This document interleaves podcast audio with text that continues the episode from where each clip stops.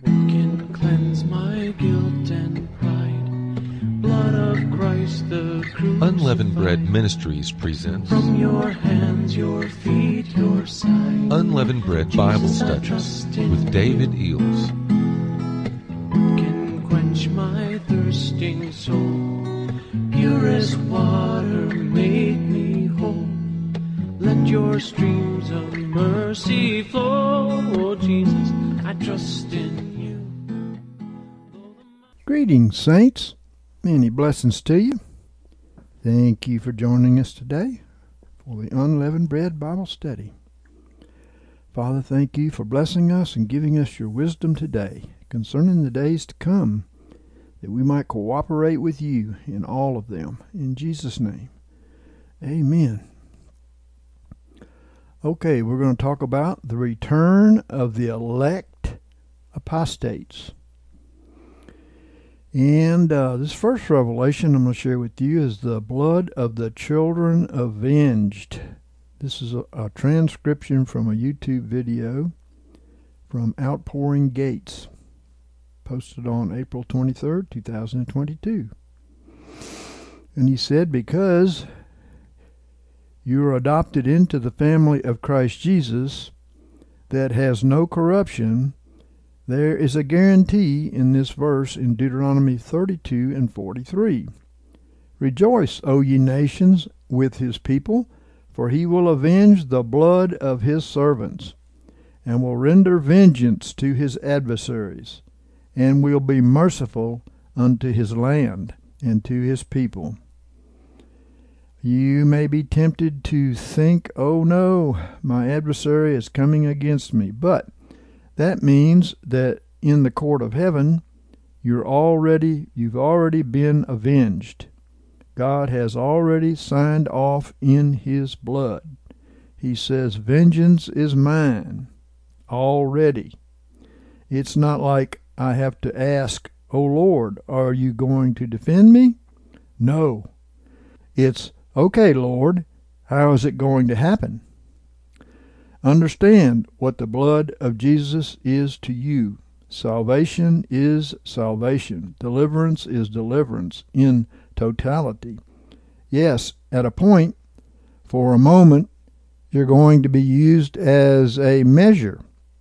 You may have to deal with some affliction, but guaranteed there is vengeance coming. That's what God was revealing to me, and that's what God has been saying to me and many of you out there. So rejoice and celebrate because I saw this vision. There was a puddle of blood in a fair amount on this clay ground. It was so clear. It looked fresh. It was not old or dried up. It was fully preserved blood. I then could tell in the vision that this blood that was spilled on this hardened earth was crying out to God for what had happened. I don't know how to describe it. The blood of this person that was spilled didn't have a mouth, but it was crying out. And I understood that the blood was speaking straight to the Lord. It was like the voice of the blood was going straight up into the sky. And I understood that the blood was crying out to God and what happened to cause uh, the spilling. The crazy thing is, as I was watching this vision, the blood never stopped crying out. It continued and continued and continued. I was sitting here watching this vision, and it literally amazed me how the blood was on a repeat and it never stopped crying out. It never took a break and it never seemed to cry out and then stop and then cry again. Uh, it kept on going like a broken record. The blood never dried up. It did nothing but continued to cry out. Look what has happened to me. Look what has happened to me. Look what has happened to me. It just kept saying this over and over and over. What I feel from the Lord right now is that this is the justice I will serve because it is forefront in my face. I see a vision right now where I see Jesus. He's on his throne right now, and before his face is the crying out of the blood. It's not something that enters into his ears, it, it's in his face.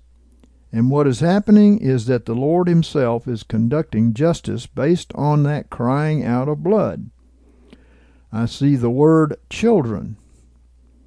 God is speaking to me, saying, Children are going to be recompensed for the blood that has cried out for all the bloodshed that has taken place. God is saying, I'm ruling that in court. And I see Jesus slam down the gavel. Wow. He's going to rule justice from that because he poured life into you. Your own blood is not your own. You didn't say, I need about four quarts of blood for my body to exist. Jesus thought about that because that has spilled out, and it wasn't his decision for it to spill out. He's about to spill out his vengeance. I see a roaring fire coming out of Jesus' mouth. I see Jesus' mouth opened, and it's just shouting. He's shouting judgments out of his mouth from his court. And they're coming to the earth, and shifts are happening on the planet. I'm looking at it right now. It's like from heaven on earth. The Word.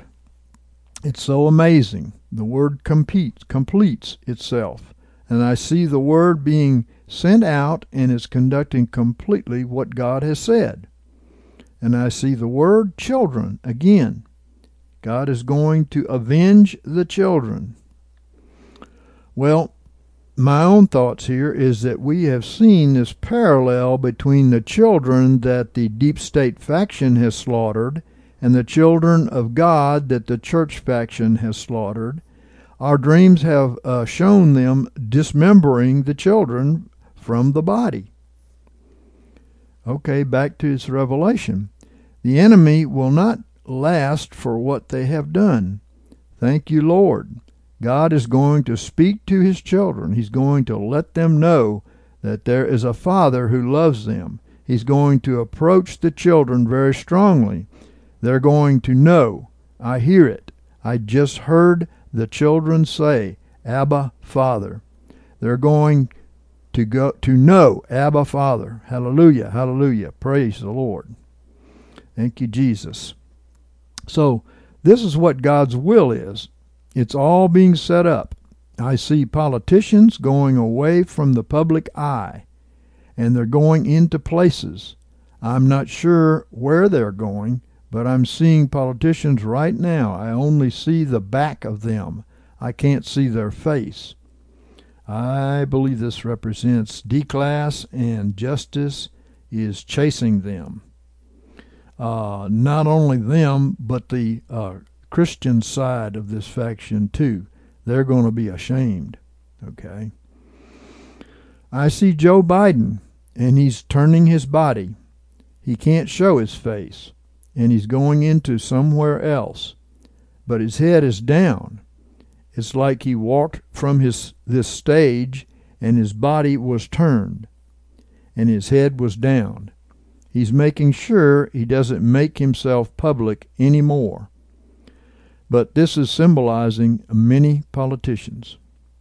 Well, uh, my thought is that uh, a common word that we have received about the church faction is shame. Many verses that we've received for them include the word shame because the Lord has said that all of their evil sins will be known. And that's what people are calling D class, right? Many of them are going to do an about face.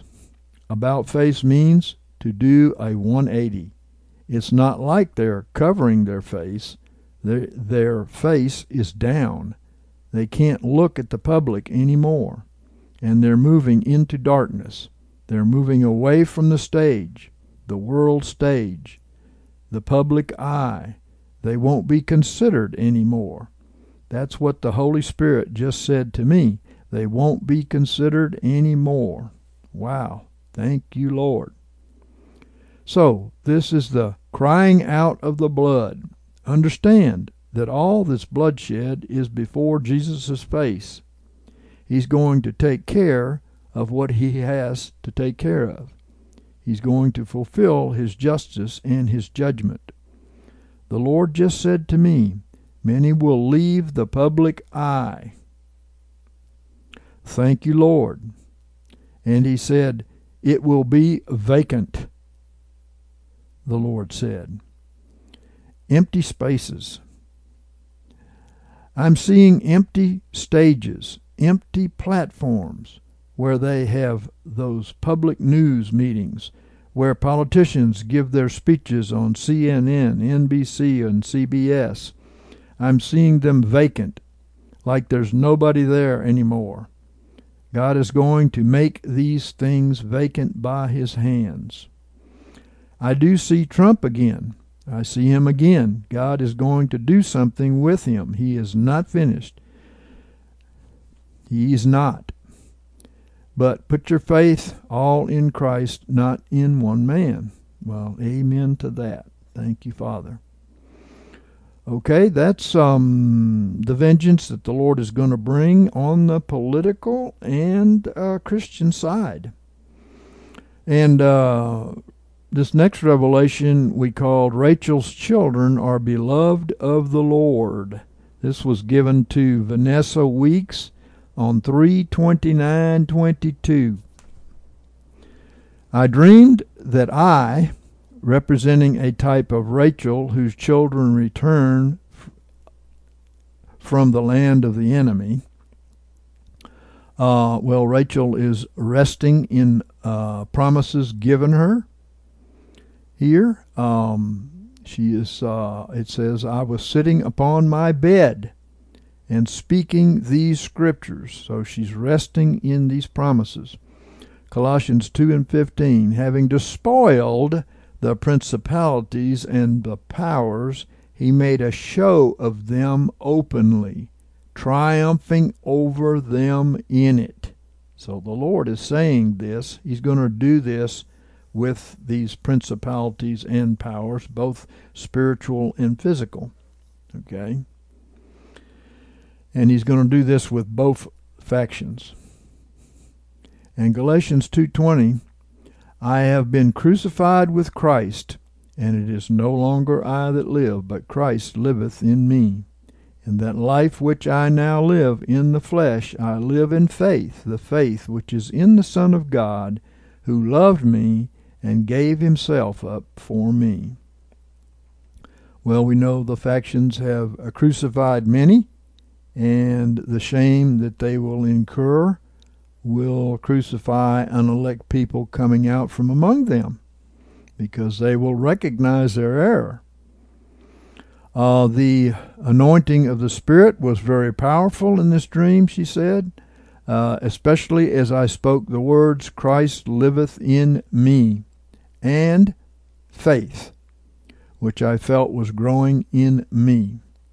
So the crucifixion will work this in many people. Amen.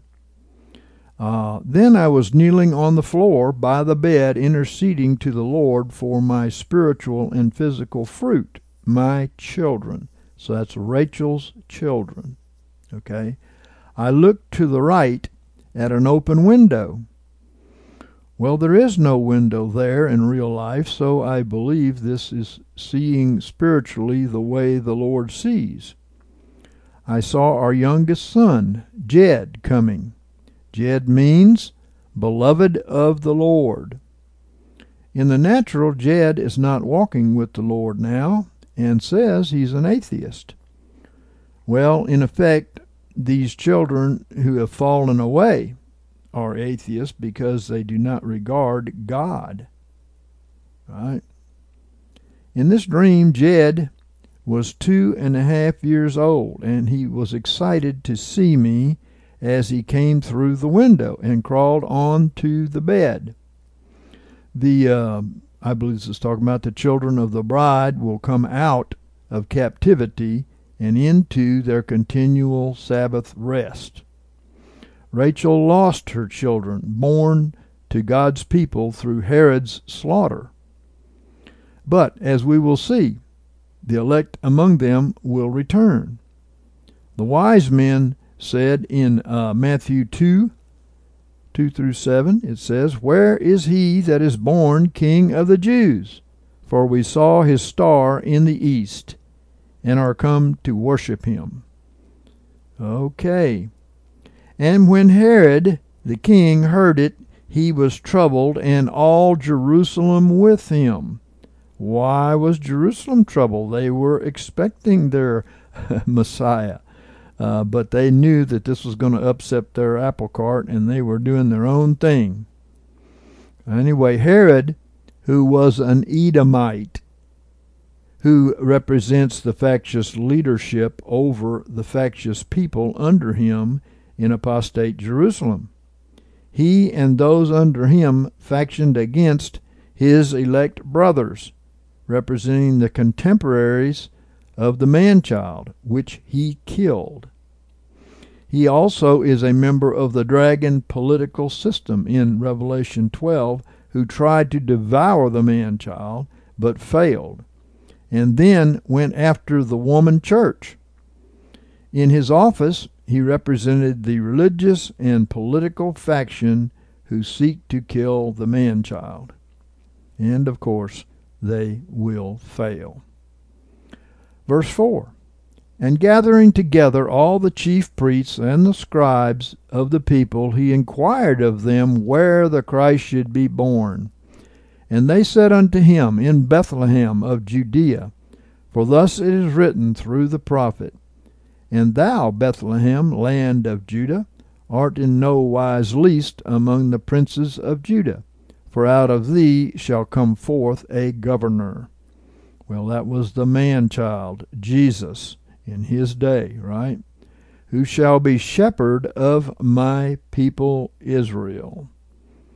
And we know now that the Lord is coming in a body of the Son of David again, a corporate body, in order to repeat history, which must happen. Verse 7 Then Herod privily called the wise men and learned of them exactly what time the star appeared. And then the wise men found uh, the man child, as they always do. and being uh, warned of God in a dream that they should not return to Herod, they departed into their own country another way.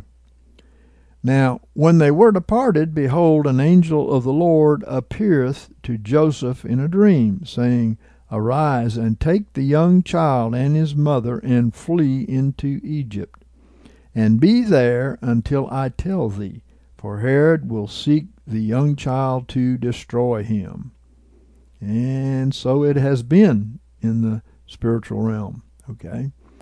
And he arose and took the young child and his mother by night and departed into Egypt, and was there until the death of Herod. Herod paid, the leadership of the faction paid uh, just like Judas paid uh, for the death. Okay. Um, that it might be fulfilled which was spoken by the Lord through the prophet, saying, Out of Egypt did I call my son. Well, we know the Herods and the Judases and the deep state elite are ordained to die for their crimes against the children. Okay. Uh, but not all of the children will continue in death. We'll see about that in a moment. Then Herod, when he saw that he was mocked of the wise men, was exceedingly wroth, and sent forth and slew all the male children that were in Bethlehem, and in all the borders thereof, from two years old and under, according to the time which he had exactly learned of the wise men. Then was fulfilled that which was spoken through Jeremiah the prophet, saying, A voice was heard in Ramah, weeping and great mourning, Rachel weeping for her children, and she would not be comforted because they are not. In other words, they were killed. But when Herod was dead, because he had to pay the penalty for this, vengeance came upon him. Behold, an angel of the Lord appeareth in a dream to Joseph in Egypt, saying, Arise and take the young child and his mother, and go into the land of Israel, for they are dead that sought the young child's life. And so it will be. And he arose and took the young child and his mother and came into the land of Israel. Okay, back to Vanessa's revelation. The idea of my son Jed, the beloved of the Lord, together with the fact that our son was coming back, made me think of Jeremiah 31 15 through 17. Now, here's a wonderful revelation here. Uh, Thus saith the Lord, a voice is heard in Ramah, lamentation and bitter weeping, Rachel weeping for her children. She refuseth to be comforted for her children because they are not. They were killed. Verse 16 Thus saith the Lord, Refrain thy voice from weeping and thine eyes from tears for thy work shall be rewarded, says the Lord, and they shall come again from the land of the enemy. Oh, catch this. They shall come again, Rachel's children who were killed by the factious, ah, will come again from the land of the enemy. He's calling the land of the enemy death. See, when they're taken into captivity to this reprobation, it's death. They don't know God. 17.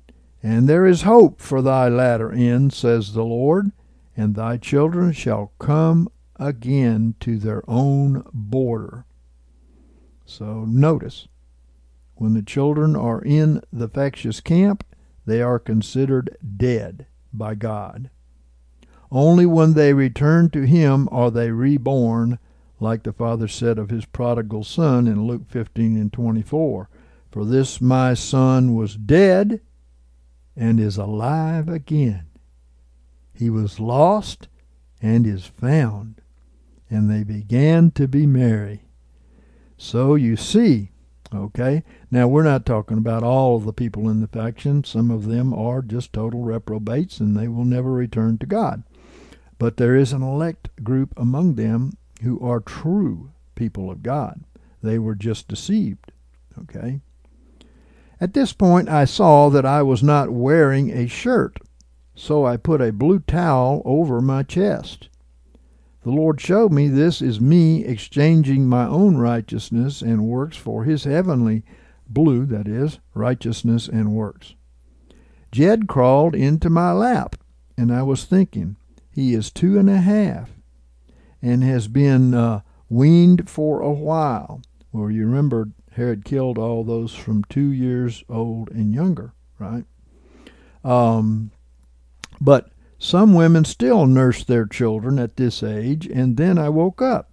So that was what she was thinking, okay?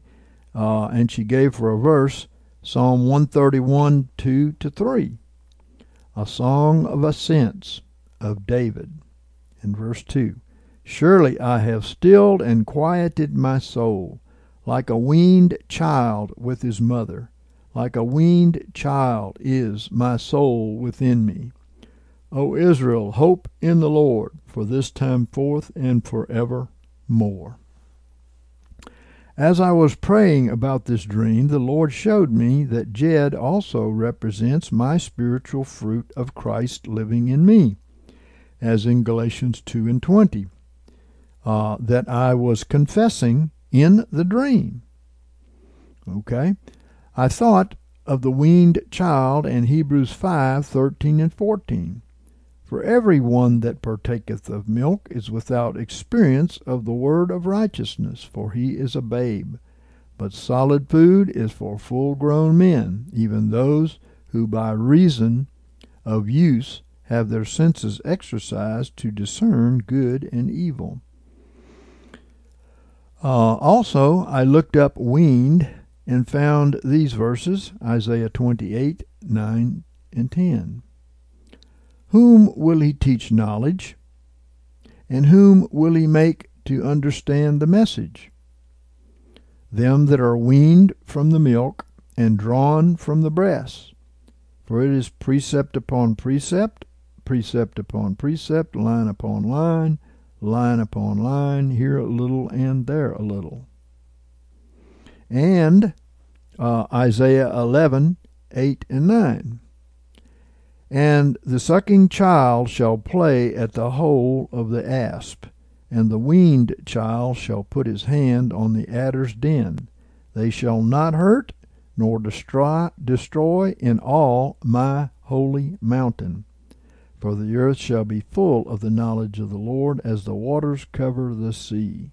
Amen. This reminds of the revelation I got in uh, 2007 of all the animals coming on to the refuge, and they were all at peace with one another. Some people think that's the millennium, but they are wrong. It's talking about the beastly people coming out of the world and coming into the kingdom and being at peace one with another. This is God's promise here. And I did a search on weaned on the UBM site and saw this from the book what has been shall be. In the chapter number 4, pages 90 through 103, titled The Man Child Returns.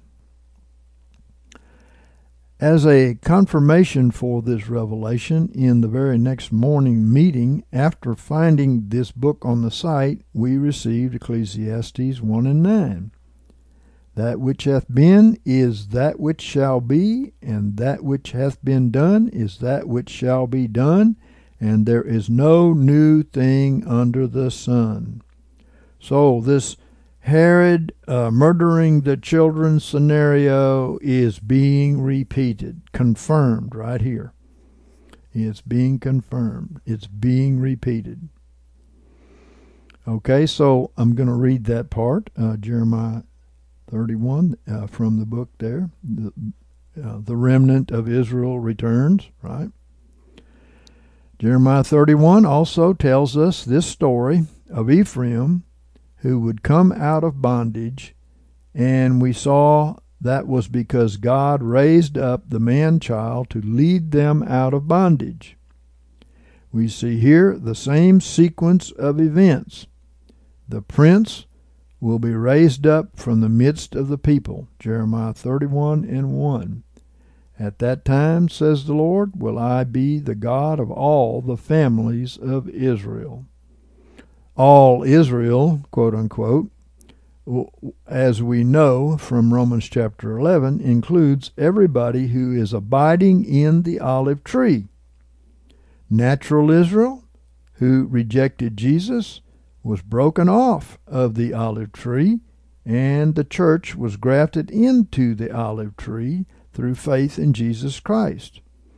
And those true disciples who followed Jesus uh, in the Gospels, who were natural Jews, which came into the kingdom, remained in their own olive tree.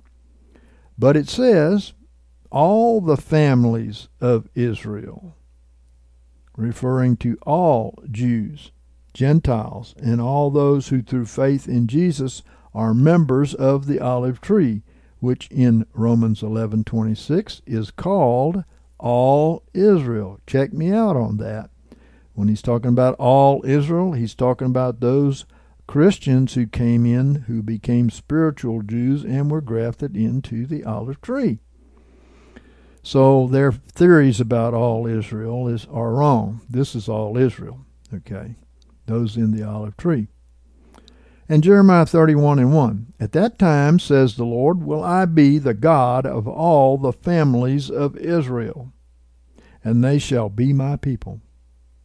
And this includes the remnant of natural Jews that is to come back in, which I'm calling Benjamin, who was the last fruit of Rachel.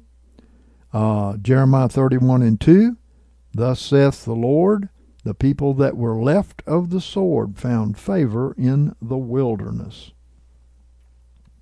The people who will be left of the sword are the traitorous who will uh, repent and return.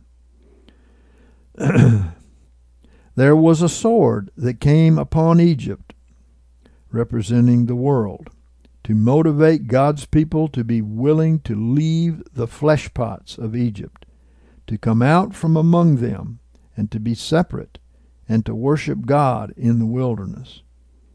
Egypt had to suffer the plagues, while God's people in Goshen were separated from Egypt and delivered from those judgments. And then he moved them out of Egypt and into the wilderness, where God could once again deal with them and teach them faith. Jeremiah 31 and 2. Thus saith the Lord, the people that were left of the sword found favor in the wilderness, even Israel, when I went to cause him to rest. Well, we are so glad um, for our brethren who were deceived by the faction and in apostate churches too, by the way, who will repent and return to God and us. Amen. So, God's plan was to bring Israel into his rest. And of course, rest means resting from your own works through your faith in the promises, right? Jeremiah 31 and 3 says, the Lord appeared of old unto me, saying, Yea, I have loved thee with an everlasting love. Therefore with loving kindness have I drawn thee. Again will I build thee, and thou shalt be built, O Virgin of Israel. Okay, so those who are left of the sword will return and be loved of the Lord, and he will build them up again. Amen. And then 31 and 4 Again I will build thee, and thou shalt be built, O Virgin of Israel. Again shalt thou be adorned with thy tabrets, and shall go forth in the dances of them that make merry. Amen. God's people are going to rejoice when they come out of bondage.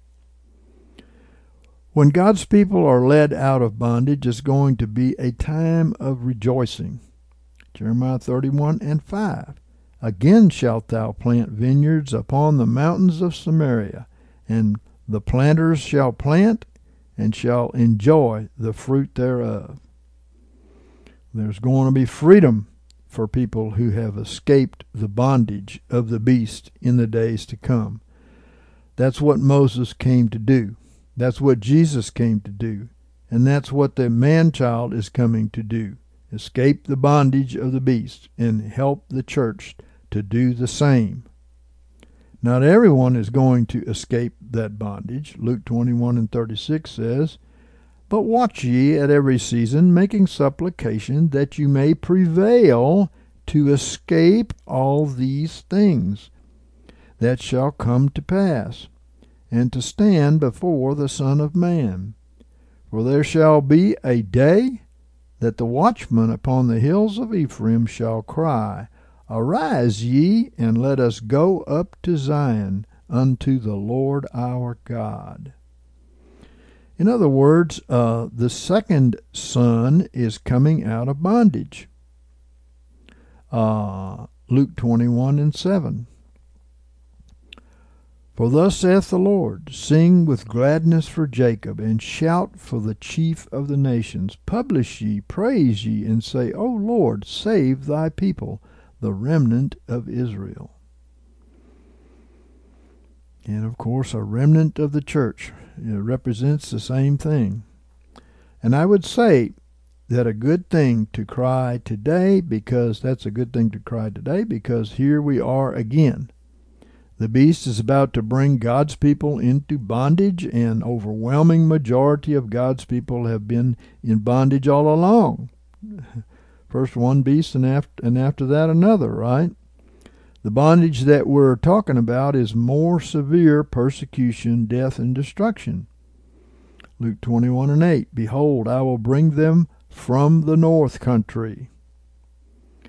Well, the north country is the place of bondage. That's where Babylon brought them into captivity. That's where Assyria brought them into captivity. And that's where the Medes and the Persians ruled over them. Uh, it represents the beast in the north. That's right. Luke 21 and 8. Behold, I will bring them from the north country and gather them from the uttermost parts of the earth. Praise the Lord.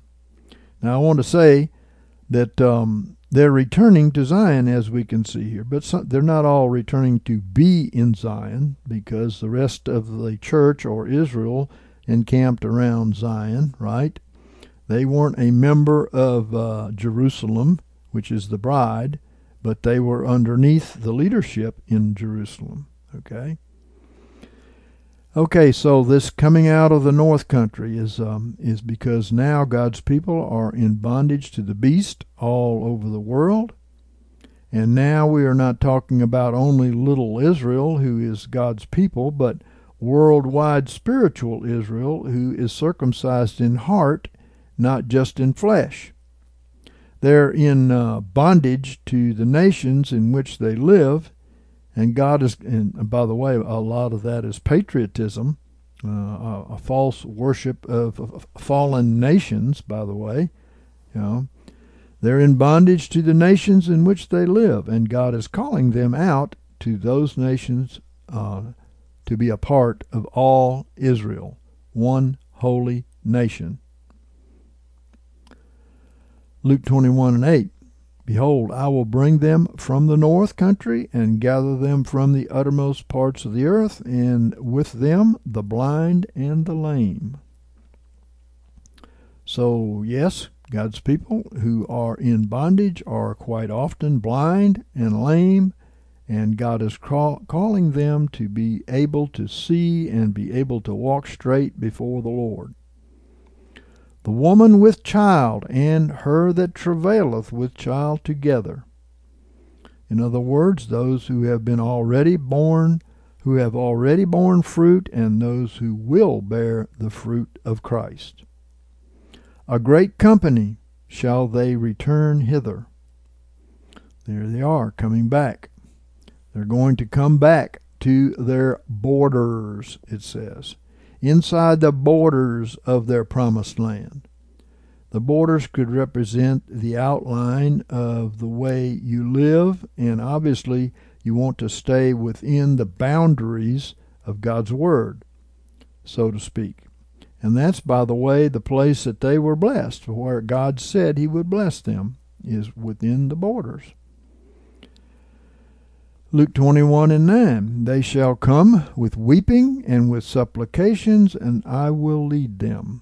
I will cause them to walk by rivers of waters. Well, amen. Rivers of living waters, which Jesus spoke about. John 7 and 38. He that believeth on me, as the Scripture has said, from within him shall flow rivers of living water. But this spake he of the Spirit, that they that believed on him were to receive. So this is Spirit words coming out of the mouth of God's people. And you can't find that very often out there right now. They're in apostasy. They've been brought into uh, bondage in Babylonish religion. But as they come out, they will learn not to add to or take from the Word of God, which brings a curse. So, out of your innermost being shall flow rivers of living water. Jesus himself brought to his people rivers of living water. That's where their life came from. The word that came out of his mouth. John 6 and 63. It's the Spirit that giveth life, the flesh profiteth nothing. The words that I have spoken unto you are spirit and are life. Amen. Jeremiah 31 and 9. They shall come with weeping and with supplications will I lead them. I will cause them to walk by rivers of waters in a straight way wherein they shall not stumble. For I am a father to Israel, and Ephraim is my firstborn. Hear the word of the Lord, O ye nations, um, and declare it in the isles afar off. Well, we are one of those isles afar off here in America. And say, He that scattereth Israel will gather him, and keep him as shepherd, as a shepherd does his flock. Amen. So the Lord is scattered for reasons of apostasy, and he's going to bring them back.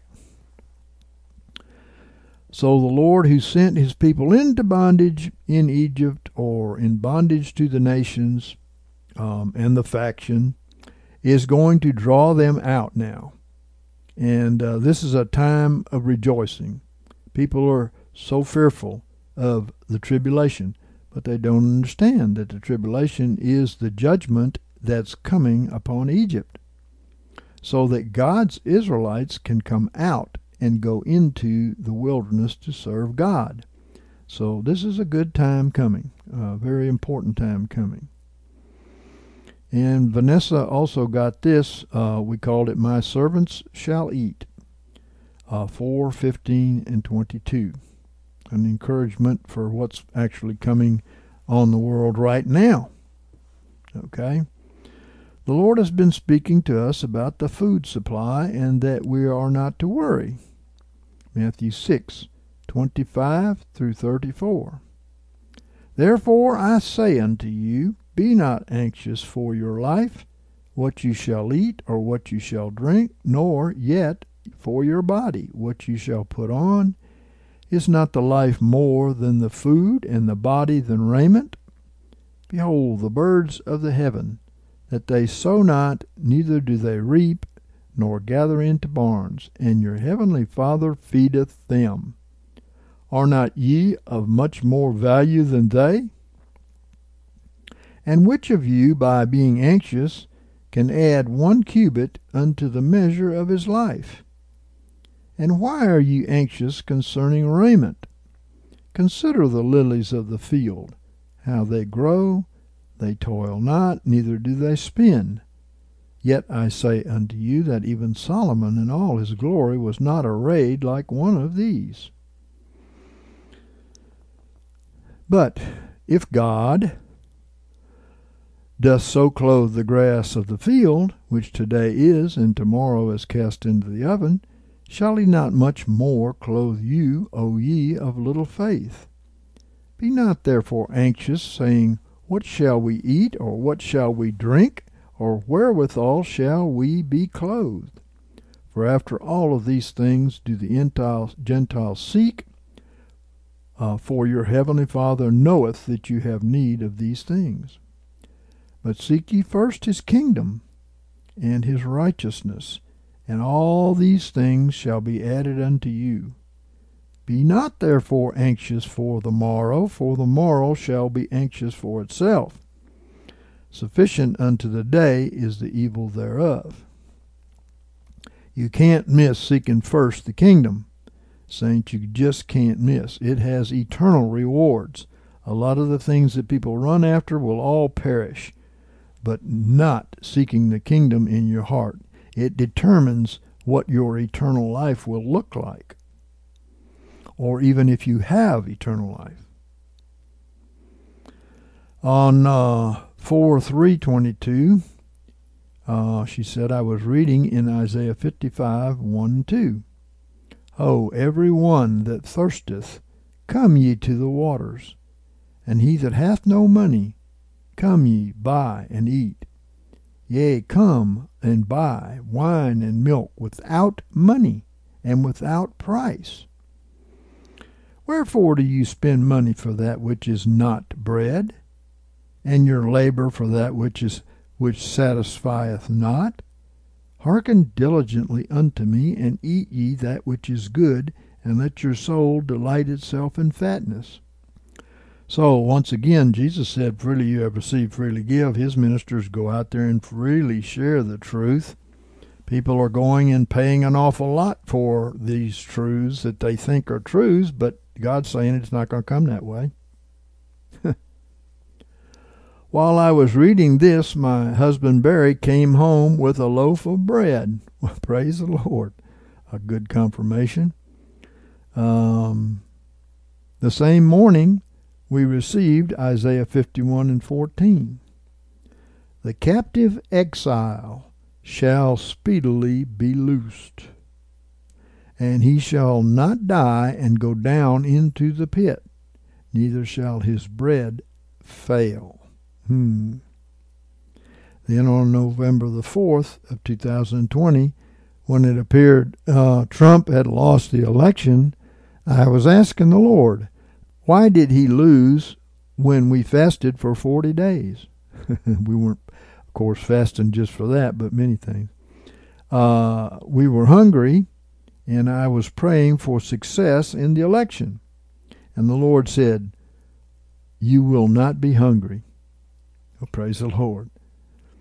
This reminds me of Isaiah 65 12 and 13. I will destine you to the sword, and you shall all bow down to the slaughter, because when I called, you did not answer, and when I spake, you did not hear. But you did that which was evil in mine eyes, and chose that wherein I delighted not. Therefore, thus saith the Lord Behold, my servants shall eat, but you shall be hungry. Behold, my servants shall drink, but you shall be thirsty. Behold, my servants shall rejoice, but you shall be put to shame. So, back to our revelation about Rachel's children uh, from the book Jeremiah 31 11. For the Lord hath ransomed Jacob and redeemed him from the hand of him that was stronger than he. Which is which? It's the beast entity that was stronger than he. We're not talking about a man when we say the beast. We're referring to the whole body of the beast. You're either a part of the body of Christ or you're a part of the body of Antichrist. The Antichrist is the beast kingdom. Jeremiah 31 and 12. And they shall come and sing in the height of Zion. So God is drawing his people to come into his very presence on his holy hill. God told Moses, Certainly I will be with thee, and this shall be the token unto thee that I have sent thee, when thou hast brought forth the people out of Egypt, and you serve God upon this mountain. Exodus 3 and 12. And uh, Jeremiah 31 and 12. And they shall come and sing in the height of Zion, and shall flow unto the goodness of the Lord to the grain, and to the new wine, and to the oil, and to the young of the flock, and of the herd, and their soul shall be as a watered garden. Praise the Lord. So, this is talking about the tribulation, and God is going to raise up his people to bear fruit. They're going to be blessed. And they shall not sorrow any more at all Jeremiah 31 and 13 says, Then shall the virgin rejoice in the dance, and the young men and the old together, for I will turn their mourning into joy, and will comfort them, and make them rejoice from their sorrow. And I will satiate the soul of the priests with fatness, and my people shall be satisfied with my goodness, says the Lord.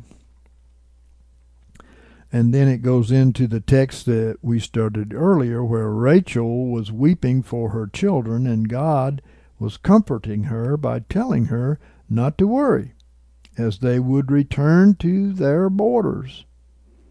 So they are coming back. Yes, they have been taken into bondage and are serving the flesh and are dead to the spiritual world dead to the kingdom of God. But he is going to change all of that, and that's what God is saying. Jeremiah 31 21. Set thee up waymarks, make thee guideposts, and set thy heart towards the highway. Well, this refers to the highway of holiness that uh, Isaiah 35 and 8 said leads to Zion. Amen.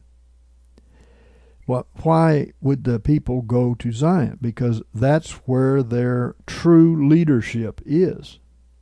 Okay. Um, we know that in uh, in David's leadership, which was in Zion, the people who were leaders over the rest of the church, so to speak, at that time, uh, were there to represent them in Zion, and that's where the leadership and the bride was. Zion was the bride. Okay.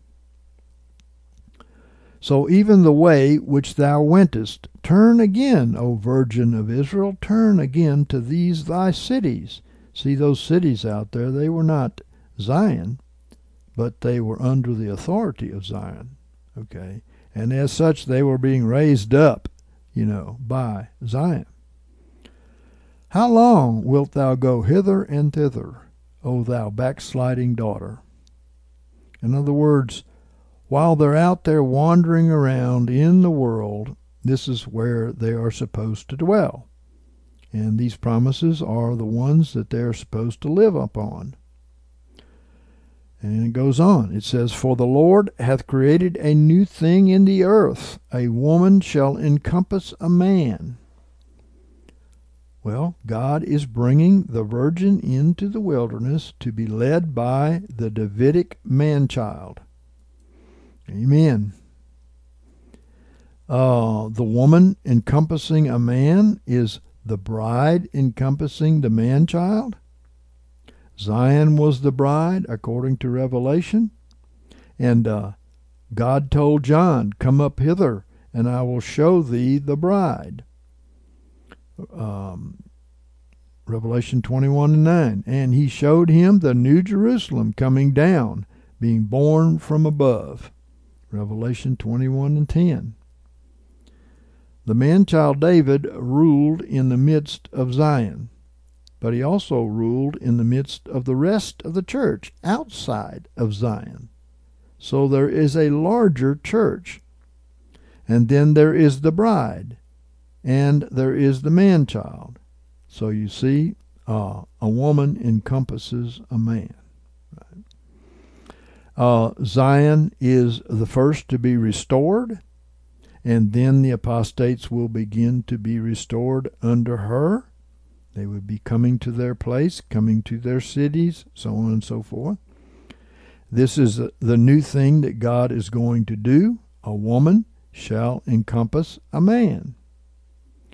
It's not a new thing as far as history is concerned. It's a new thing as far as we are concerned in our lifetime because this is an end time prophecy.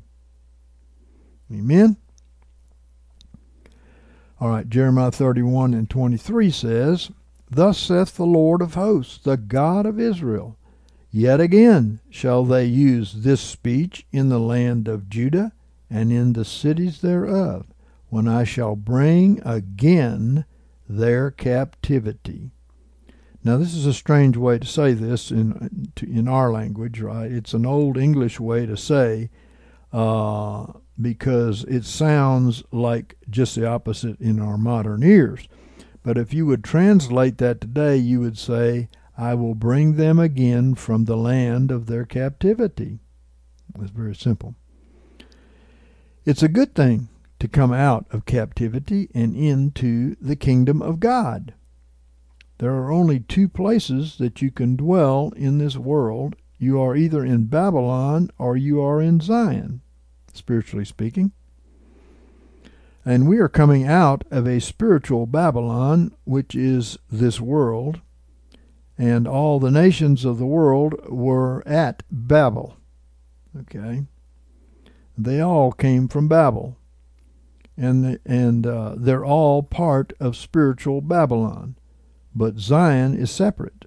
Zion is that holy place that we're all going to, and God enjoins them to find this highway to Zion. Jeremiah thirty-one twenty-three. Thus saith the Lord of hosts, the God of Israel, Yet again shall they use this speech in the land of Judah and in the cities thereof, when I shall bring, I'm going to put the word them there because that's what it's talking about, bring them again from, again I put that word there, uh, their captivity. He's going to bring them again from their captivity. The Lord bless thee, O habitation of righteousness, O mountain of holiness.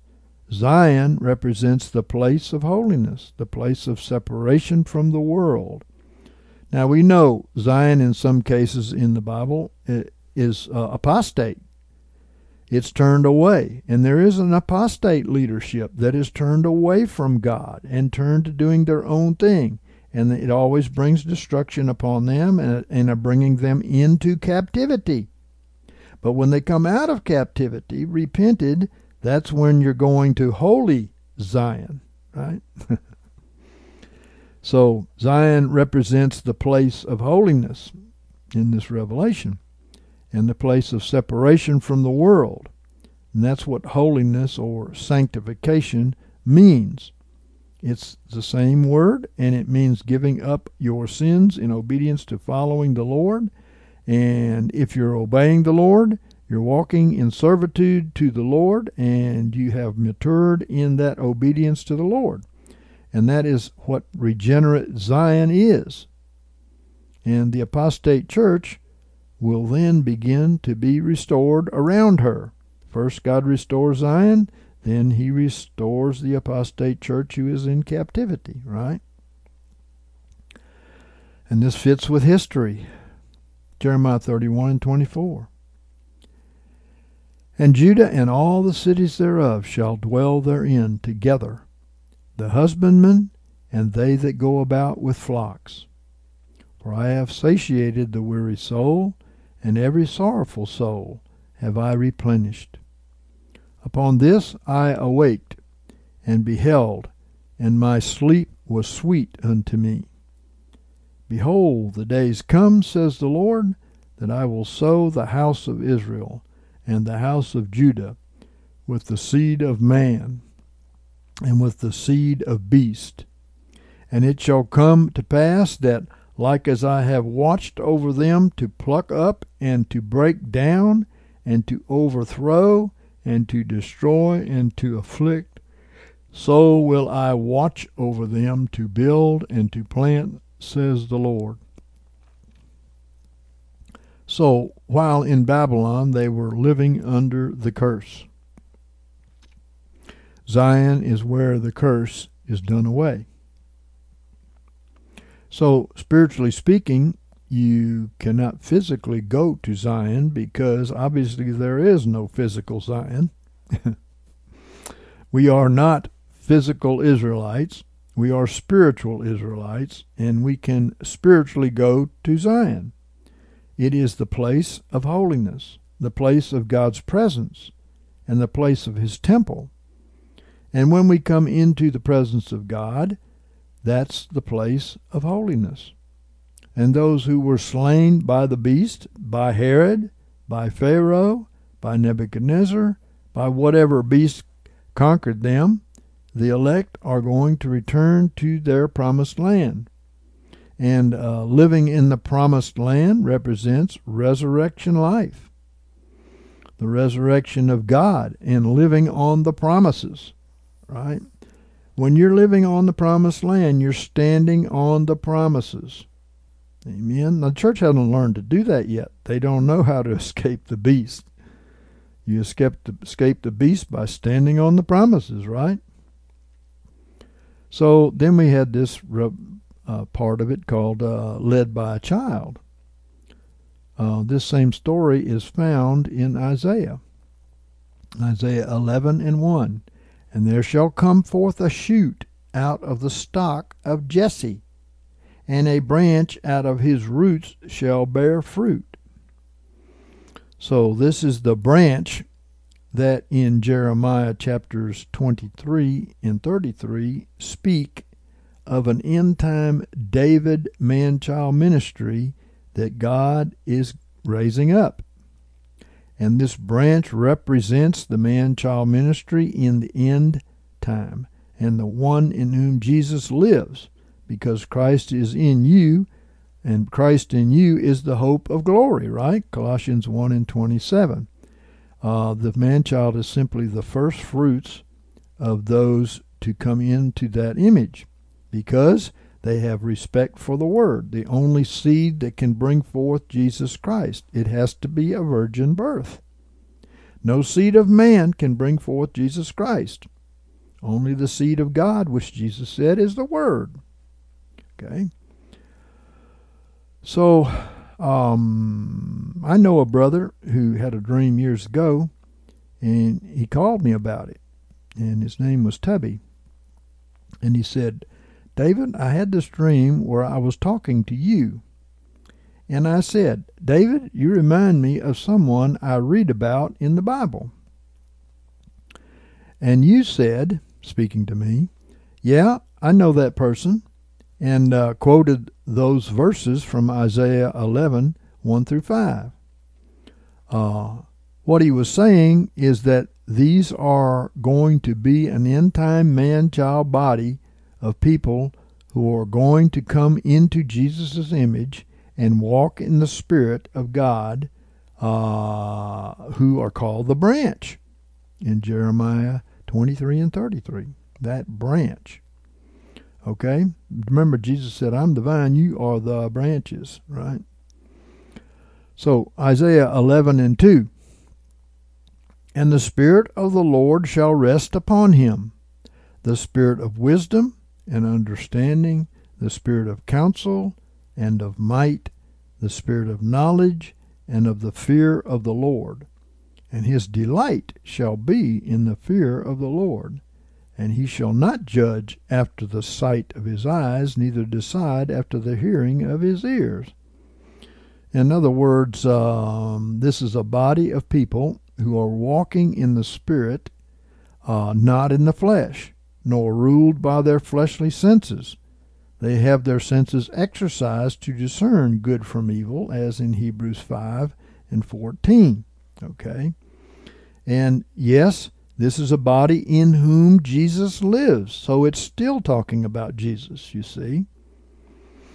Uh, verse 4 but just as Jesus came in a body, let me say, of the Son of David, he is coming in a body of us spiritual sons of David today. Right? But with righteousness shall he judge the poor, and decide with equity for the meek of the earth. And he shall smite the earth with the rod of his mouth, and with the breath of his lips shall he slay the wicked. Well, yes, God will use them uh, to judge the wicked. Amen. And righteousness shall be the girdle of his waist, and faithfulness the girdle of his loins. And the wolf shall dwell with the lamb. There we go again. And the leopard shall lie down with the kid, and the calf and the young lion and the fatling together. And the little child shall lead them. So, a little child here is the man child reformers uh, who are going to lead these beastly people to the peace of God. Why these beasts? Well, if you remember Noah's ark and the people who were saved in the ark, and the beasts were also saved in the ark, and they represented the Gentiles. Because when Peter saw the sheet come down out of heaven with all the unclean beasts on it, God told him, Rise, Peter, kill and eat. Acts 11 and 7. And Peter said, Not so, Lord, for nothing common or unclean has ever entered into my mouth. But the Lord answered, uh, What God hath cleansed, make not thou common. Verse 9. And this was when Cornelius had sent his servants to Peter to get him to come and preach to them the gospel. Of course, these were Gentiles. Okay. Acts 10 1 through 8. And Peter got the revelation of, oh, God has cleansed the Gentiles. Acts 10 46 and 47. As members of the church. These were people who were members of the body of the beast. Different beasts around the world, as a matter of fact. And they'd come out of this beast and out of that beast and they were members of those bodies. But now they had come into the kingdom and they were at peace with one another. There's nothing that can bring the world together in peace except God's kingdom. So here you see that God is going to raise up the man child. He's going to draw his people out of all nations, out of all beast kingdoms. And by the way, uh, out of their beastly nature. Because every man is as a beast, as uh, is said in Ecclesiastes. And by the way, they were all called beast kingdoms by Daniel. He called them all beast kingdoms, just as they are in Revelation chapter 7, called beast kingdoms. So God is going to draw his people out of bondage to all these beast kingdoms including the one you pledge allegiance to, whoever you are, you know, uh, to come and to dwell in their land, which he called the land of rest, the land of milk and honey, the land of blessings, provision, and everything.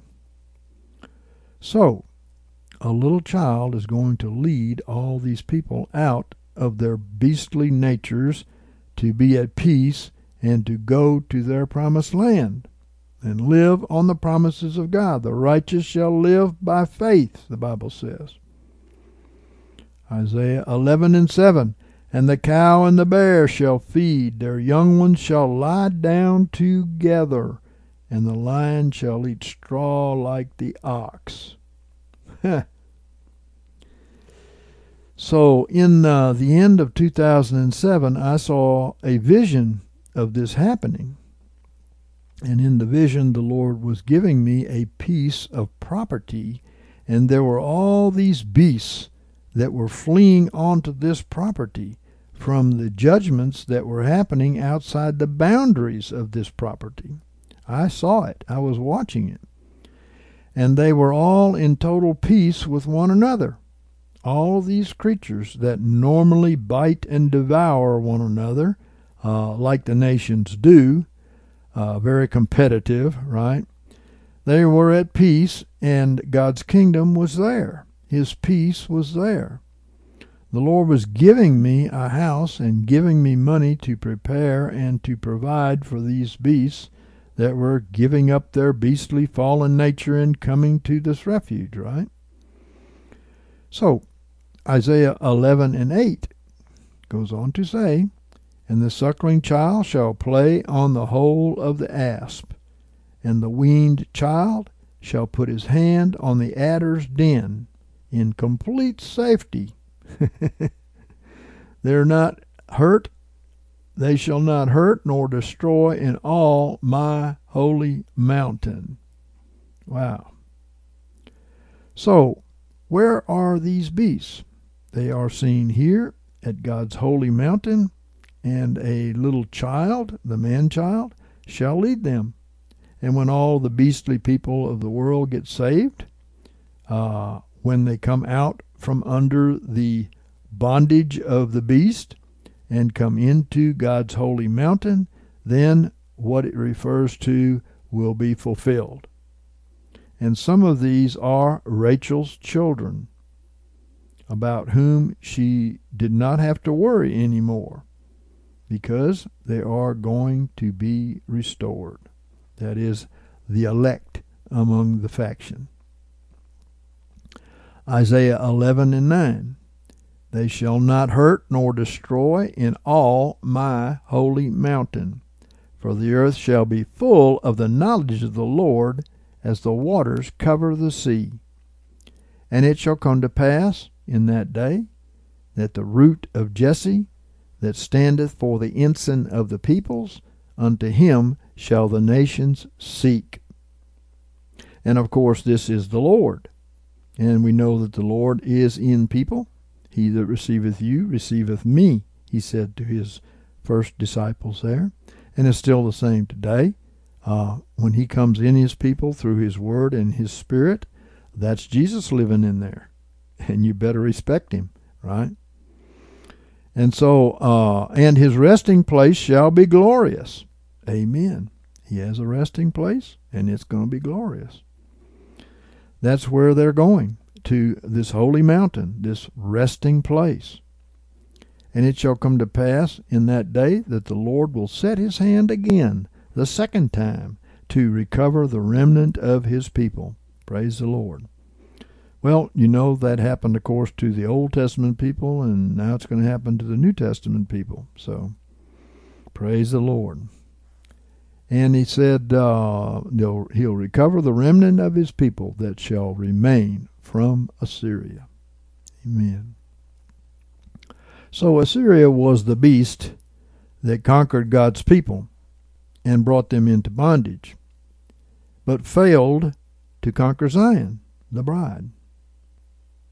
And, and God is saying, Come back out of bondage. Come back out of the north. Come back to your promised land. God is telling us to come and dwell in Zion or around Zion, as uh, the, the faction will do, um, in the presence of God on his holy mountain. You cannot dwell on his holy mountain without being holy, because the highway that goes there is also called the highway of holiness. so you have to walk in holiness to get to Zion. Amen. And Zion represents the bride. She is going to be the chosen, as in Esther and in Song of Solomon, from among all, from among all of the people of God, you know.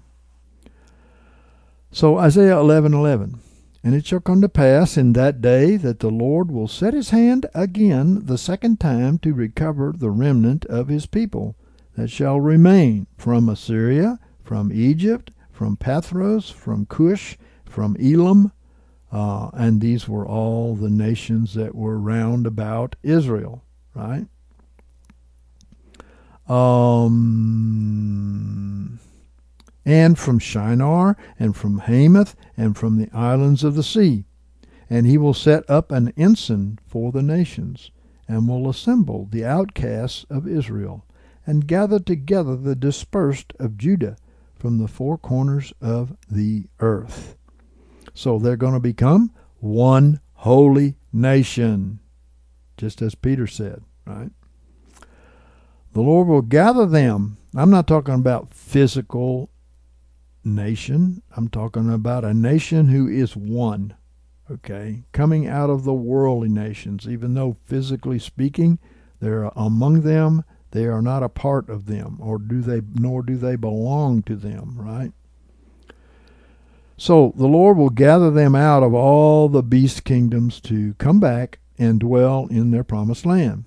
God is going to do this in the Spirit uh, in the days to come and there's going to be a people who will dwell in safety and be uh, blessed of the Lord. All their provision is going to be sure because they are a holy people and they're not under the curse. Those who walk in rebellion to God are under the curse because that's what the curse was designed to do is to bring people to repentance so they could turn to God and and abide in him, right? And uh, the curse was pronounced on the people who walked in their stubborn ways. Amen.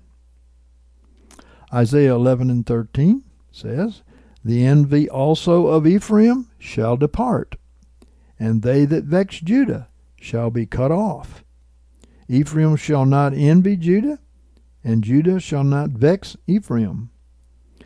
In other words, there was warfare between these two um, uh, for a long time.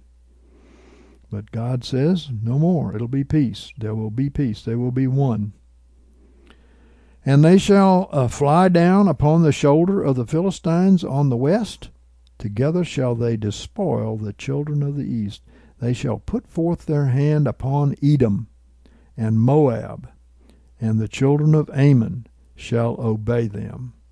Well, these, of course, are the factions who factioned against their elite, uh, chosen uh, brother Israel. They were kinfolks, but they uh, rebelled and factioned against them. So God judged them. And he will use them to judge them, by the way, it says in that text. Judgments are going to fall all over this earth where God's people are being persecuted. And when they were in when they were in bondage in Egypt, the judgments that we see in the book of Revelation fell upon Egypt in order to deliver God's people out of Egypt and into their promised land. And the Lord uh, will utterly destroy, verse 15, the tongue of the Egyptian sea, and with his scorching wind will he wave his hand over the river, and will smite it into seven streams, and cause men to walk, march over dry shod. Mm-hmm. And there shall be a highway for the remnant of his people that shall remain from Assyria, like as there was for Israel in the day that he came up out of the land of Egypt. So a remnant will escape the beasts to submit to Zion. Praise God. The sooner the better. Because the first fruits of those that do this are the bride. There's a special reward for the bride. And of course, the bride escapes the judgments in the book of Revelation, right? So, uh, here's a revelation. The lion of Judah set the captives free. This was given to Eve Brass on 9, 9, and 20. All right. Praise the Lord. Um, I had this dream on my grandmother's birthday. Her name was Sally. Sally means princess and is a nickname for Sarah. Grandmother represents uh, the ancient true church. Sarah was the mother of the seed of Abraham, who we are by faith. But the modern church must be delivered to come into this. And 1 Peter 3 3 through 6 says, whose adorning, let it not be outward adorning of braiding of the hair and the wearing of jewels of gold or of putting on apparel, but let it be the hidden man of the heart, in the incorruptible apparel of a meek and quiet spirit, which is in the sight of God of great price. For after this manner, aforetime, the holy women also, who hoped in God, adorned themselves, being in subjection to their own husbands. As Sarah obeyed Abraham, calling him Lord, whose children you now are, if you do well and are not put in fear by any terror. So, this meek and quiet spirit, right? This is what God wants in His church. And this is what God wants in uh, the wives of the husbands, right? I dreamed that I was standing off on the right side of the sanctuary, in the sanctuary of an old Catholic church, cathedral, like the historic ones that you see over in Europe.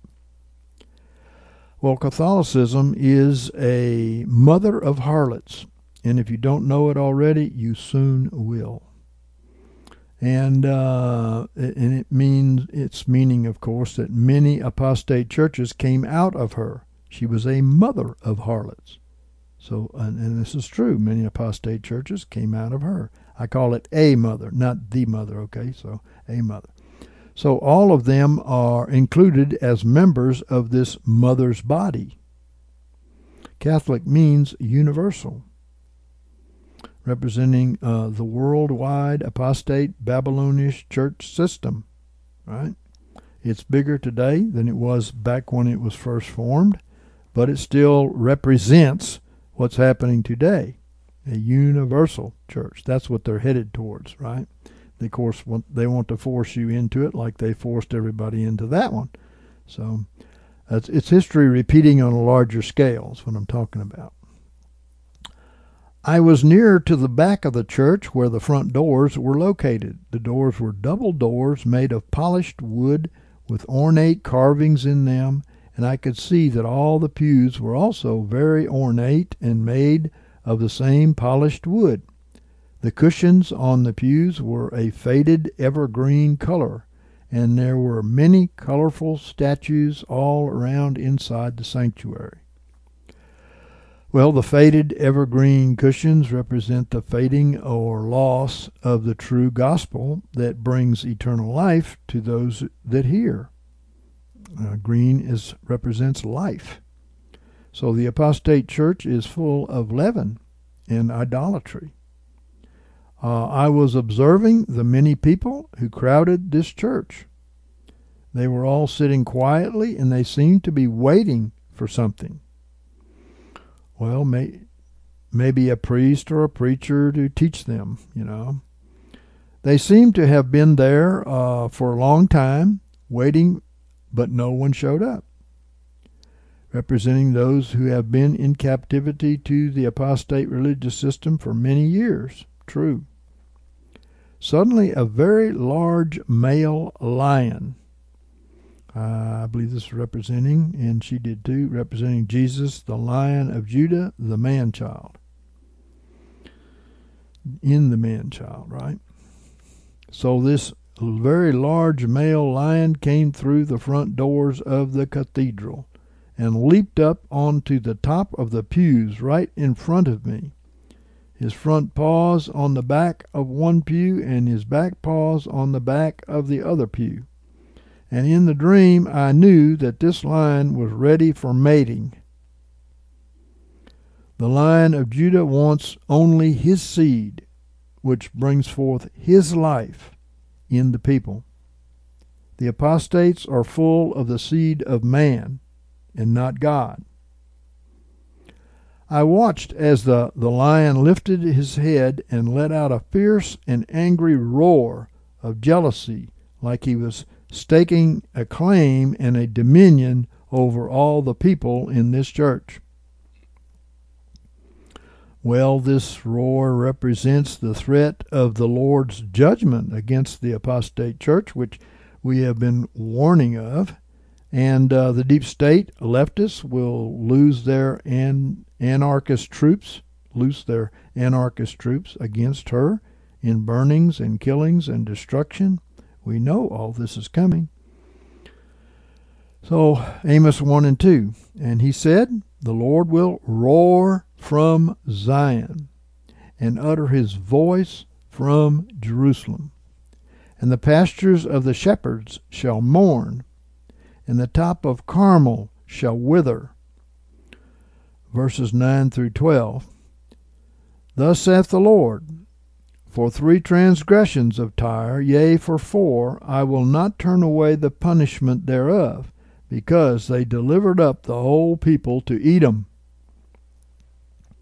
So remember, that's what happened in Jerusalem too. When they were conquered, uh, they turned the people over to Edom. Herod was an Edomite, and uh, he murdered the children.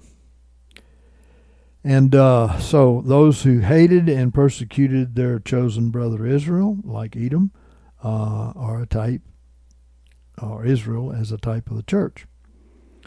And remembered not to the brotherly covenant. So Edom didn't remember the bro- brotherly covenant between him and uh, Jacob or Israel. He didn't remember it. He broke it. And so God broke him. But I will send a fire on the wall of Tyre.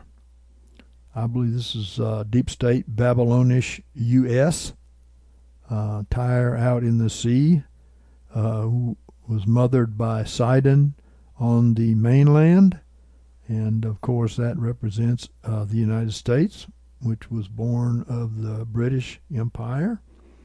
And uh, it shall devour the palaces thereof Thus saith the Lord, for three transgressions of Edom, that's uh, the faction, yea, for four, I will not turn away the punishment thereof, because he did did pursue his brother with the sword, and did cast off all pity. And his anger did tear did tear perpetually, and he kept his wrath forever. But I will send a fire upon Teman, and it shall devour the palaces of Bozrah. That's Edom's sheepfold, right? And um, their sheepfold are the faction, right? The morning before I began to put notes in this particular dream uh, that was given to Eve, we received by faith at random these confirmations of the lion's roar of threatened judgment. And Amber got uh, Joel 3 16 through 18. And the Lord will roar from Zion and utter his voice from Jerusalem and the heavens and the earth shall shake. But the Lord will be a refuge unto his people, and a stronghold to the children of Israel.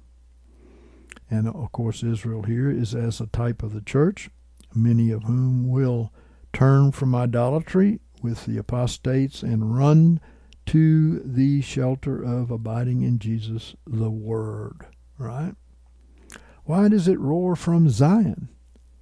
because Zion is their capital city. Zion is the bride. Zion is their leadership, uh, which David uh, was the head of.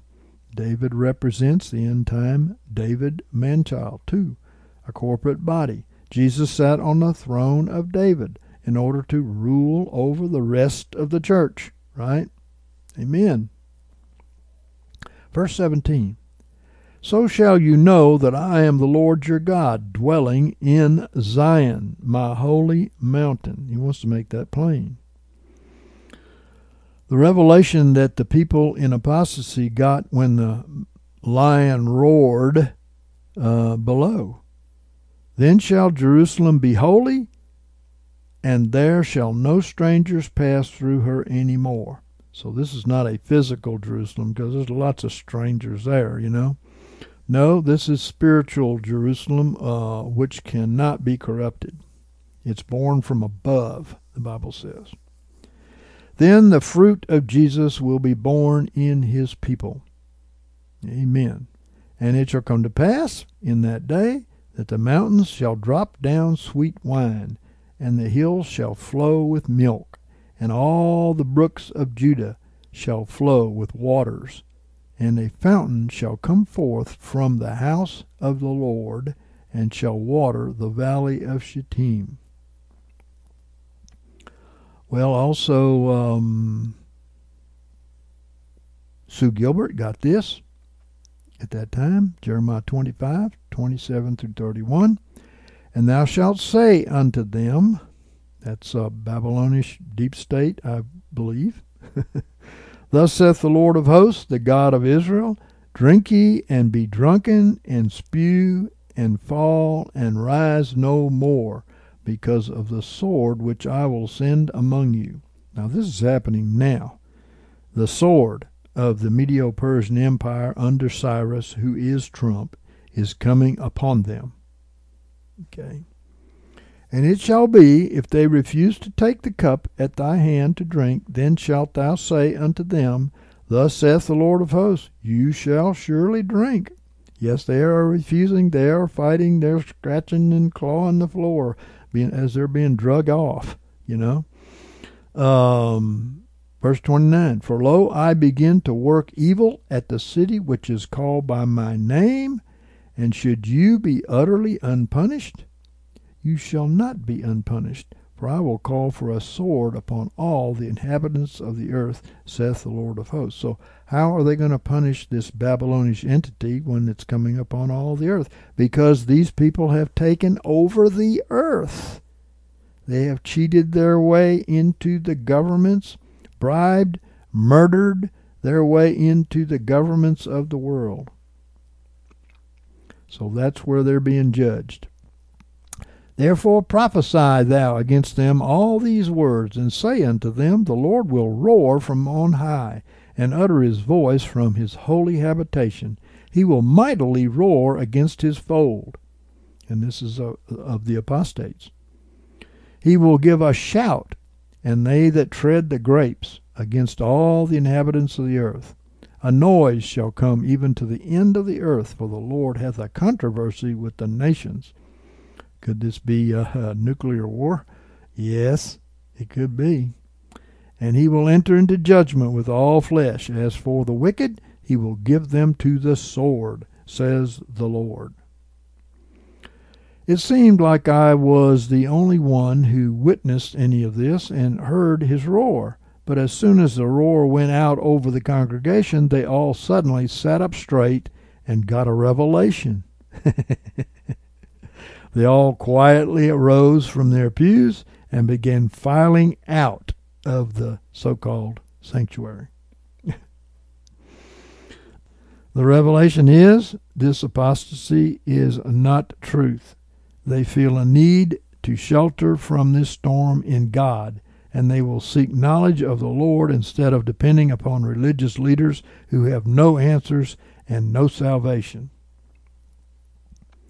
They began to go into the back part of the church where all the Sunday school rooms were and the large cafeteria where the food was to be served. And uh, we see below that the church changed hands to a new pastor at this time. As you know, the lion roared. uh, Hosea 11, 8 through 12. How shall I give thee up, Ephraim? How shall I cast thee off, Israel? How shall I make thee as Admah? How shall I set thee as Zeboim? My heart is turned within me my compassions are kindled together. I will not execute the fierceness of mine anger. I will not return to destroy Ephraim, for I am God and not man, the Holy One in the midst of thee. Oh, this is the new pastor here. and I will not come in wrath. They shall walk after the Lord, who will roar like a lion. There he is, the new pastor. For he will roar, and the children shall come trembling from the west. They shall come trembling as a bird out of Egypt, and as a dove out of the land of Assyria, which is the beast, right? And I will make them to dwell in their houses, says the Lord. Ephraim shall compass Ephraim compasseth me about with falsehood, and the house of Israel with deceit. But the, Judah yet ruleth with God and is faithful with the Holy One.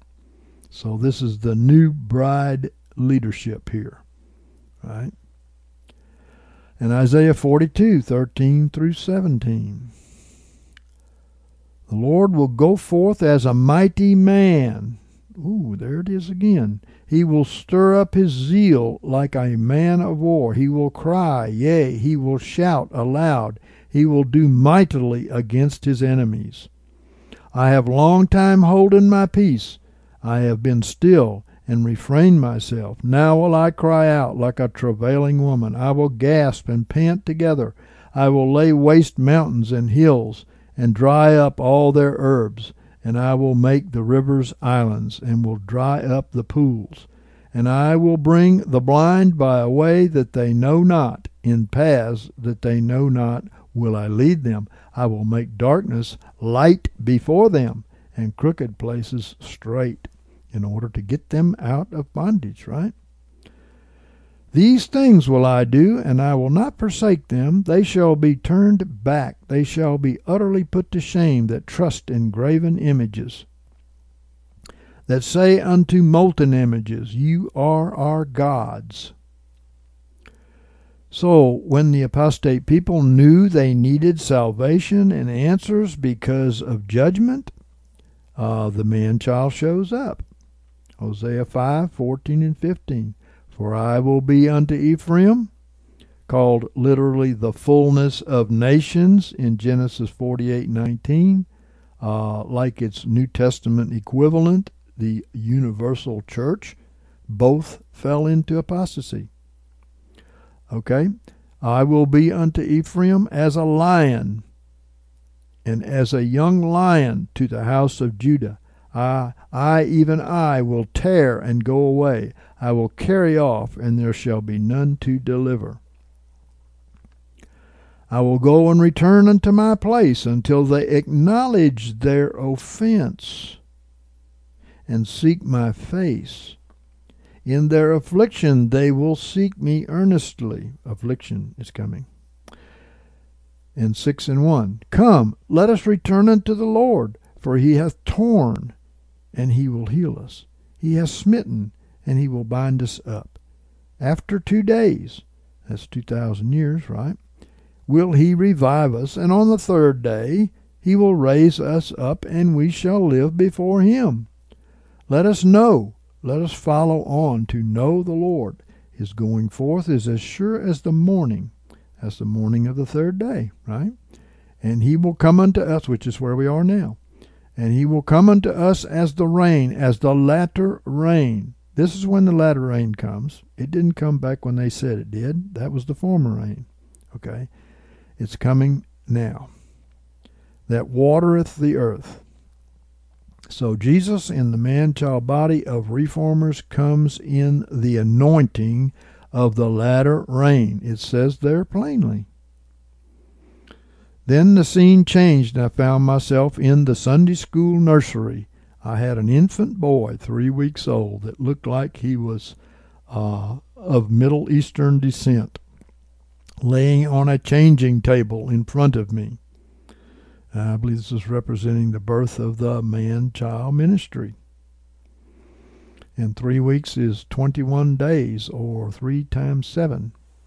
In the Bible, the number 21 is a symbol of perfection and maturity. It symbolizes the divine wisdom. Quote, mirror of eternal light, which pierces and penetrates all grace in its purity. Unquote. And there are 21 chapters in the Gospel of John and 21 attributes of wisdom.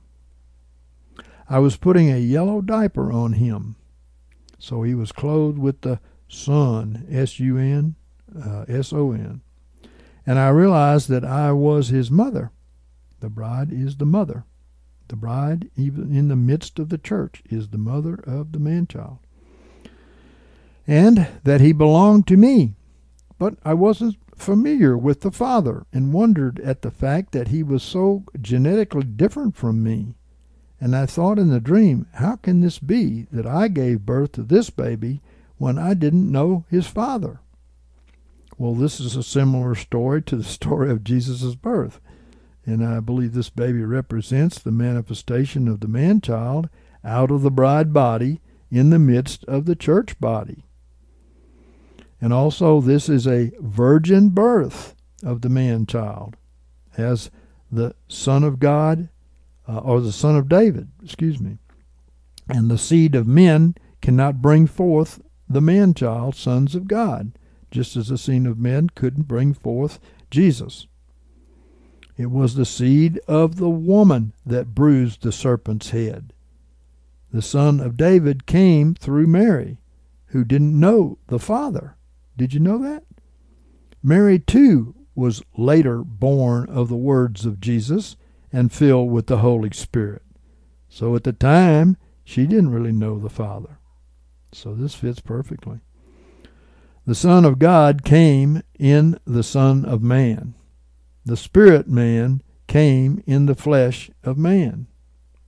Romans 1 3 and 4 says, Concerning his son, who was born of the seed of David according to the flesh, who was declared to be the Son of God with power according to the Spirit of holiness, by the resurrection from the dead, even Jesus Christ our Lord. Oh, thank you, Father. Uh, many of uh, my friends and family were coming to see the baby, representing the promise of household salvation, along with many of the people from the Catholic Church.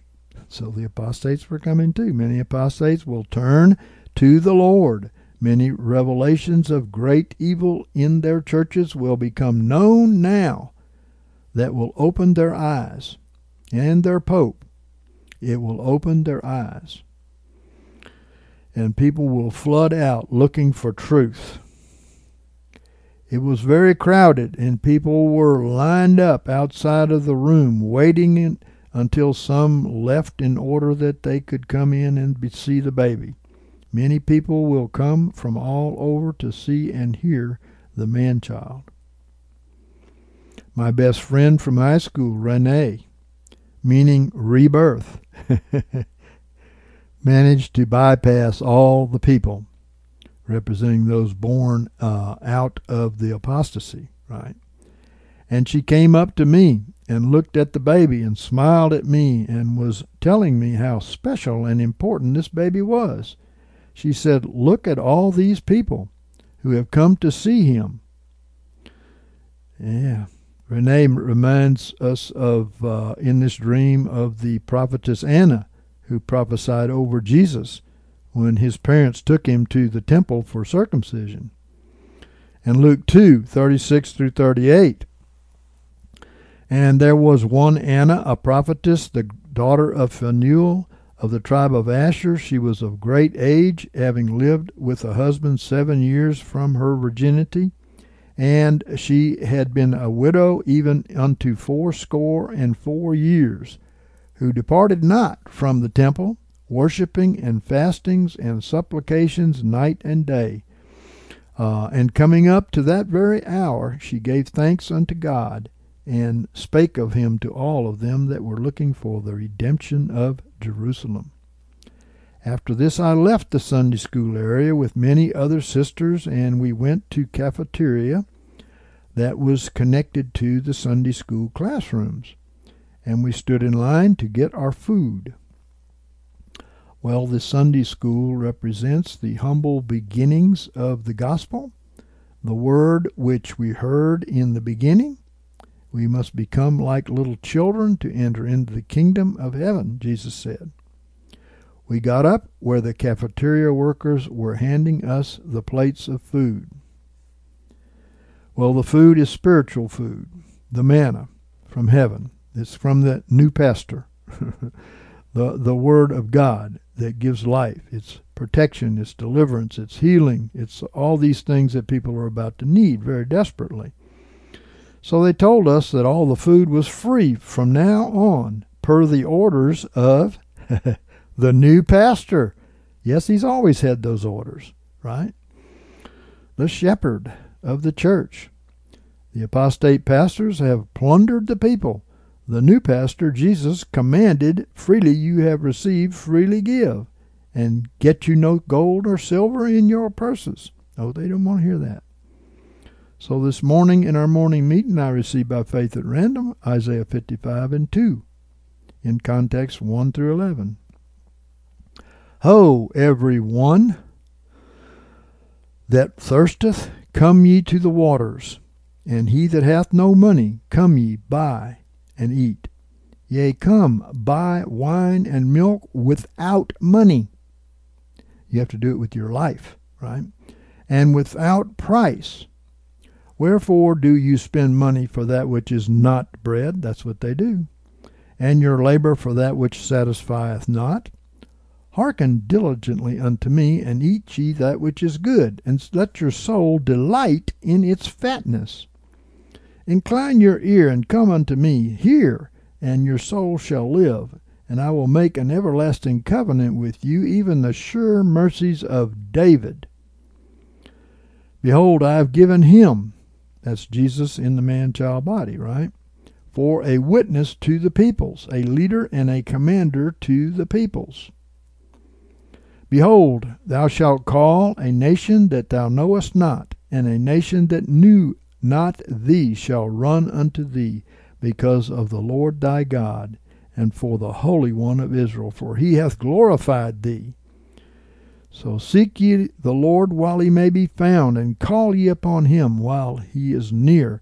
Let the wicked forsake his way, and the unrighteous man his thoughts, and let him return unto the Lord, and he will have mercy upon him, and to our God, for he will abundantly pardon. Amen. He will abundantly pardon, says the Lord. Oh, we were so happy that we didn't have to worry about having money to eat any more, she said. Proverbs 23 and 23. Buy the truth. Uh, and I say, by giving your old life for the new one. That's how you do it. And sell it not. Yea, wisdom and instruction and understanding, he says. So God is calling for a jubilee for his people. We are free in Christ, no longer in bondage to men or religion. The man child body will declare this jubilee, this liberty, as the man child Jesus did. Isaiah 61 and 1 The Spirit of the Lord is upon me. Uh, because the Lord hath anointed me to preach good tidings unto the meek. He hath sent me to, be, to bind up the brokenhearted, to proclaim liberty to the captives, and the opening of the prison to them that are bound. So Judy received in our morning meeting Jeremiah 34, 13 through 17. Thus saith the Lord, the God of Israel I made a covenant with your fathers in the day that I brought them forth out of the land of Egypt, out of the house of bondage, saying, At the end of seven years, in other words, after entering the Sabbath of ceasing from our own works and religion, you shall let go every man his brother that is a, a Hebrew, that hath been sold unto thee, and hath served thee six years. Thou shalt let him go free from thee. But your fathers hearkened not unto me, neither inclined their ear. And you were now turned, and had done that which is right in mine eyes, in proclaiming liberty to every man his neighbor. And you had made a covenant before me in the house which is called by my name but you turned and profaned my name, and caused every man his servant, and every man his handmaid, whom you had let go free at their pleasure, to return, and you brought them into subjection. So, after the freedom that Jesus brought us into, men fell into factious religious bondage of denominationalism and sectarianism and brought God's people into bondage and he, they uh, you brought them into subjection to be unto you for servants and for handmaids. Therefore, thus saith the Lord: You shall you have not hearkened unto me to proclaim liberty, every man to his brother, and every man to his neighbor. Behold, I proclaim unto you a liberty, says the Lord, to the sword, and to pestilence, and to famine, and I will make you to be tossed to and fro among all the kingdoms of the earth. So isn't it amazing that uh, at this time almost all countries have agreed to a jubilee in which debt is being dissolved between nations and peoples? Yes. Oh God, we thank you for doing this among your people, for setting the captives free and opening the prison to them that are bound. Amen.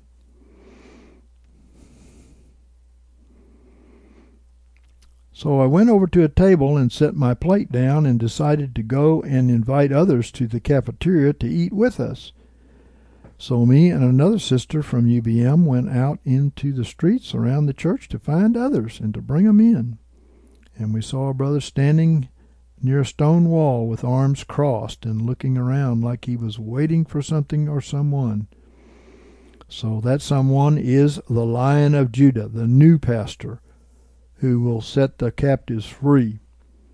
The Messiah in the man child has come to feed his people, but like many, the Jews don't recognize this. We went to him and told him to come with us, but he refused. And she, um, you know, um, being troubled about this. Um, decided to go and do what she could to compel them to come in, as the scripture says.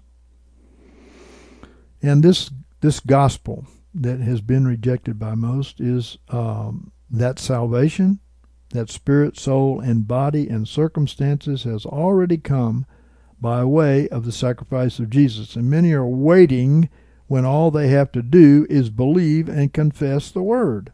Amen. I asked Father for a word by faith at random for the brother that wouldn't come with us, and my finger was on hunted sheep in Jeremiah 50 and 17. Israel is a hunted sheep. The lions have driven him away. First the king of Assyria devoured him, and now at last Nebuchadnezzar, the king of Babylon, hath broken his bones. So the beast has driven them away from the revelation of the gospel, right? Well, Lord, uh, we ask for your abundant grace to be poured out among your people who are in bondage. We ask it in Jesus' name. We ask that you uh, open the eyes and the ears of the people that they're not receiving what they need to go through this tribulation and uh, that they, they need to run after Jesus. Seek first the kingdom of God and his righteousness and forget religion, as so many have forgotten religion and turned to him and turned away from this worthless thing that men have designed and men have put together. Uh, the seed of men cannot bring forth the life of Christ. Only the Word of God, uh, which is the seed that the sower sowed, could bring forth the thirty, sixty, and a hundredfold life of God in the people. So there must be repentance among God's people, a deliverance uh, from all of the garbage that has been uh, uh, put on God's people. And we praise God that He is doing this now. He is opening people's eyes, and people are coming to Him and seeking out His salvation and His deliverance. We thank you for it, Father, in the name of Jesus. And we praise you that you're going to do, uh, you're going to complete this work in Jesus' name. For information, materials, and to contribute, go to unleavenedbreadministries.org. Contributions only may be addressed to David Eells, Post Office Box 231616, Montgomery, Alabama 36123. Can quench my thirsting soul purest water make me whole. Let your streams of mercy flow, oh Jesus, I trust in you. Though the mountains fall into sea, though the rivers rise, I still believe. For your mercy stands and your word is true, oh Jesus, I trust in you.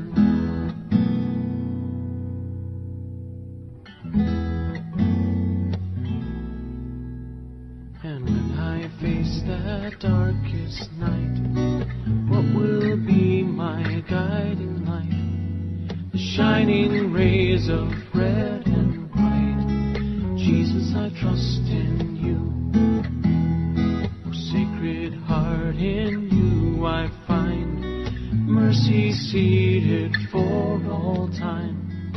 I am yours and you are mine, oh Jesus, I trust in you.